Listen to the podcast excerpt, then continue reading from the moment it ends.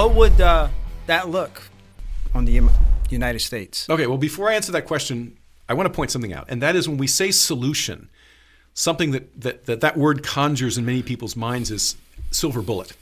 You know, how can we solve this thing Okay. quickly and Are you saying there's no silver bullet, Steve? That's exactly what I'm saying. Well, there's a, there's a meme on Facebook that's been going around for a while, and I, I, I forget the exact wording, but it shows two. Why did we do this episode? Well, no, it, shines, it shows two lines of people. One is very, very short, and one is very, very long. And the long line is going up to a, a desk where a person is. It says um, reassuring lies or something like that. And the other one, which has like two people in front of it, says truth. hard truths. Yeah, yeah. Okay, so so we're going to traffic today in hard truths. Well, that's what we do here at the JBS, and and that's what's so hard about for a lot of activists is that we have never ever presented a solution that is going to be an overnight solution or a silver bullet. We're like, okay, you know, uh, this is it. You know, uh, you do this, and you call your representative, and we do this, and everything's fine. Uh, and that's clearly this is in line with that. So we have no silver bullet. We have a, a hard truth.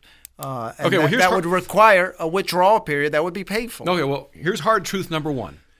Hard truth number one is no matter which road we choose, the outcome is going to be unpleasant. The question is which one will lead to more unpleasantry. so if we continue down the road to inflation, which we've been doing for the better part of 100 years now. I mean, technically, it didn't start when the Federal Reserve was created. It really started in the 1930s when we when we went off the gold standard, and it accelerated in the 1970s when Nixon closed the gold window. So, so it's not been, you know, but it's been quite a, several generations now that we've been pyramiding dollars and creating this massive, unjustifiably, you know, immense supply of dollars worldwide. You know, obviously the, the dollar is the world's reserve currency. So it's not just the United States, it's the entire rest of the world that depends on US dollars, you know, for their for their for their financial system. Okay, so if we continue on the path we're on now, sooner or later, and no one can say exactly when. It could be sooner if our illusion is punctured by some sort of black swan event like another pandemic or a world war or something like this. or an alien invasion. Perhaps, yes. Uh, but anyway, I, I mean, usually, if you look at the history of hyperinflation, um, you know, truly ruinous hyperinflation, such as the Ger- what, you know Germany experienced after the end of World War II, um, or Japan after World or after World War One, excuse me, in Germany's case, Japan after World War II, and so forth. You you see that oftentimes it's some really awful critical event. Argentina, when I lived in Argentina as a teenager from 79 to 80, they had merely high inflation. The hyperinflation kicked in after they lost the Falklands War in Yeah. 1982 and the and and um, got rid of the military junta and tried to go back to uh, a more or less democratic government and their first president Alfonsín didn't know what to do and within you know a couple months their inflation rate was at many thousands of percent and everyone's savings was wiped out. That's what I'm talking about. So that will happen eventually to us. Now because we have the world's reserve currency, we can get away with stuff that the Argentinas and the Zimbabwe's and the Sri Lankas of the world can't get away with with their respective currencies. Now, Namely- isn't that in jeopardy though? That status? well, it is, but my point is that, that those countries, when they start printing too much money, you know, the boom comes down pretty quickly. I mean, they mm-hmm. pay the price fairly quickly, so they have to to take heed. They have to, and and you know, unfortunately, you know, our Argentina's government has proved as profligate as our own, but we have this wonderful mechanism where we can export a lot of the a lot of this froth, this inflationary froth, to other countries and spread the misery around worldwide. They buy our debt, right? Oh, sure, sure. So, so we do enjoy a bit of a stopgap thanks to this, this, this. You know, we, we, I mean, in this sense, the dollar seems to defy all of the rules of economics at times, and this is the reason. But that won't persi- last forever. I mean, right now there's an effort afoot among the likes of China and Russia and other countries, even Saudi Arabia, To move um, away. to move away from the dollar as the sole uh, default currency. And there are any number of other directions that events could change. But the bottom line is this sooner or later, we're going to reach what the Austrian economists call the crack up boom. And when that happens, when all that ex- those excess dollars come flooding home to the United States because internationally confidence is lost in the dollar, or for some reason like this, then we're going to experience hyperinflation and the complete destruction of our own economy. Uh, savings will be wiped out almost overnight, as happened in, in, in, in Weimar, Germany, um, and uh, except it will happen on a much larger scale. And Beyond that lies the abyss. We don't really know how Americans will respond. Okay? That's one possible consequence. And I would argue that is by far the worst outcome. And all we have to do to guarantee that outcome is to continue on the present course. Do you have a? Is there a timeline or a No, range? there's no people. People have been, you know, uh, Peter Schiff has has been right and wrong. He's one of the he's one of the most prominent forecasters and Mm. people that, that understand this. You know, he correctly forecast the 2008 2009 Yeah. implosion. But then he kind of said, well, there's going to be something else within five to seven years. Well, it, it hasn't happened yet. And he's admitted since that, well, he got the timing wrong. It's, it's you know, economic events are notoriously difficult to time. Well, that's what I noticed because you had mentioned Sennholz, and you know, you're, you gave me that book, and I've read Mm-hmm. it, and and he wrote that during the Carter years, and he's saying almost exactly what you're saying. Like this is if we continue this, this is where it's going. Well, it's been 50 years. It has been a long time, and this is this is a problem. Now, of course, we've had we've had events like the Great Recession that have you know punctured the illusion temporarily, and I would submit that you know the economy's never really returned to the pre.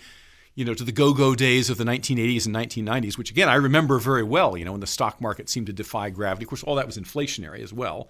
I mean, because in good times, when the Yeah. economy, when confidence is more or less maintained under an inflationary system, what happens is all that excess money pumps up the value of assets Yeah. and you know investment grade assets and more or less stays there and so the stocks and bonds and come everything goes up and everybody makes money even you know the your ordinary your taxi drivers buying stocks and recommending Ah, stocks and everybody's happy Everyone's getting McMansions. Right, and that's all inflationary too. People tend to think that inflation is only when the price of eggs and meat starts ri- or gasoline, you know, start rising at the pump. But that's what happens when, you know, when the system starts to break down. Yeah. Okay. And now, you know, I mean, we've only had one true hyperinflationary episode in the history of the United States so far, and that was during and after the Revolutionary War, a time of great crisis. Yeah. When we were forced, the you know, the Continental Congress was forced to print money, true fiat money. Had that They- great Continental Bucks, right? Right, to finance the war, and it pretty much bankrupted everybody. By the end of the war, everybody was in debt, uh, and Americans remained in debt. Most people were in debt until you know at least 1800 or thereabouts. It was they took a long time to pay things Yeah. off. So, what's the other possible solution? What's the other way? All right, so the first one, let's reiterate. If if we continue doing what we're doing, all we have to do, it'll all collapse eventually. Going back to that though, Right. you had mentioned those rival countries that Hmm. buy our debt, and I was just wondering, these are not nations that like us. What does it take for them to just stop buying our debt, stop acknowledging whatever that means, us as the as the reserve currency? Is that a real prospect? Is that possible?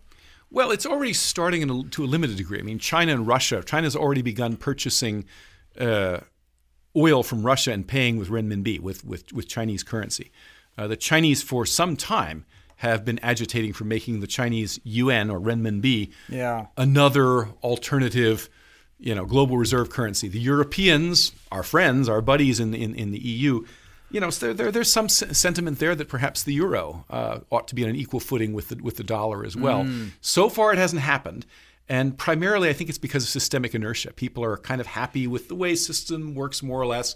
Uh, all the world's wealthy elite um, who are generally apolitical. I should point out this is this is a characteristic of people who are super rich, and particularly finan- financiers and bankers. They tend not to get swept away by partisan politics or or, or, or, or political tribalism. They just want to make money, and if money means you know accumulating U.S. dollars, they really don't care too much Uh, if the U.S. maybe is pursuing policies in the Middle East that they disagree with or whatever. Yeah, You know, because I guarantee you, all the the wealthy Gulf Arabs and so forth, they all have their assets in dollars too. Yeah. And for the moment, they're all happy with it. What it would take for that to change, again, it's it's impossible to forecast that.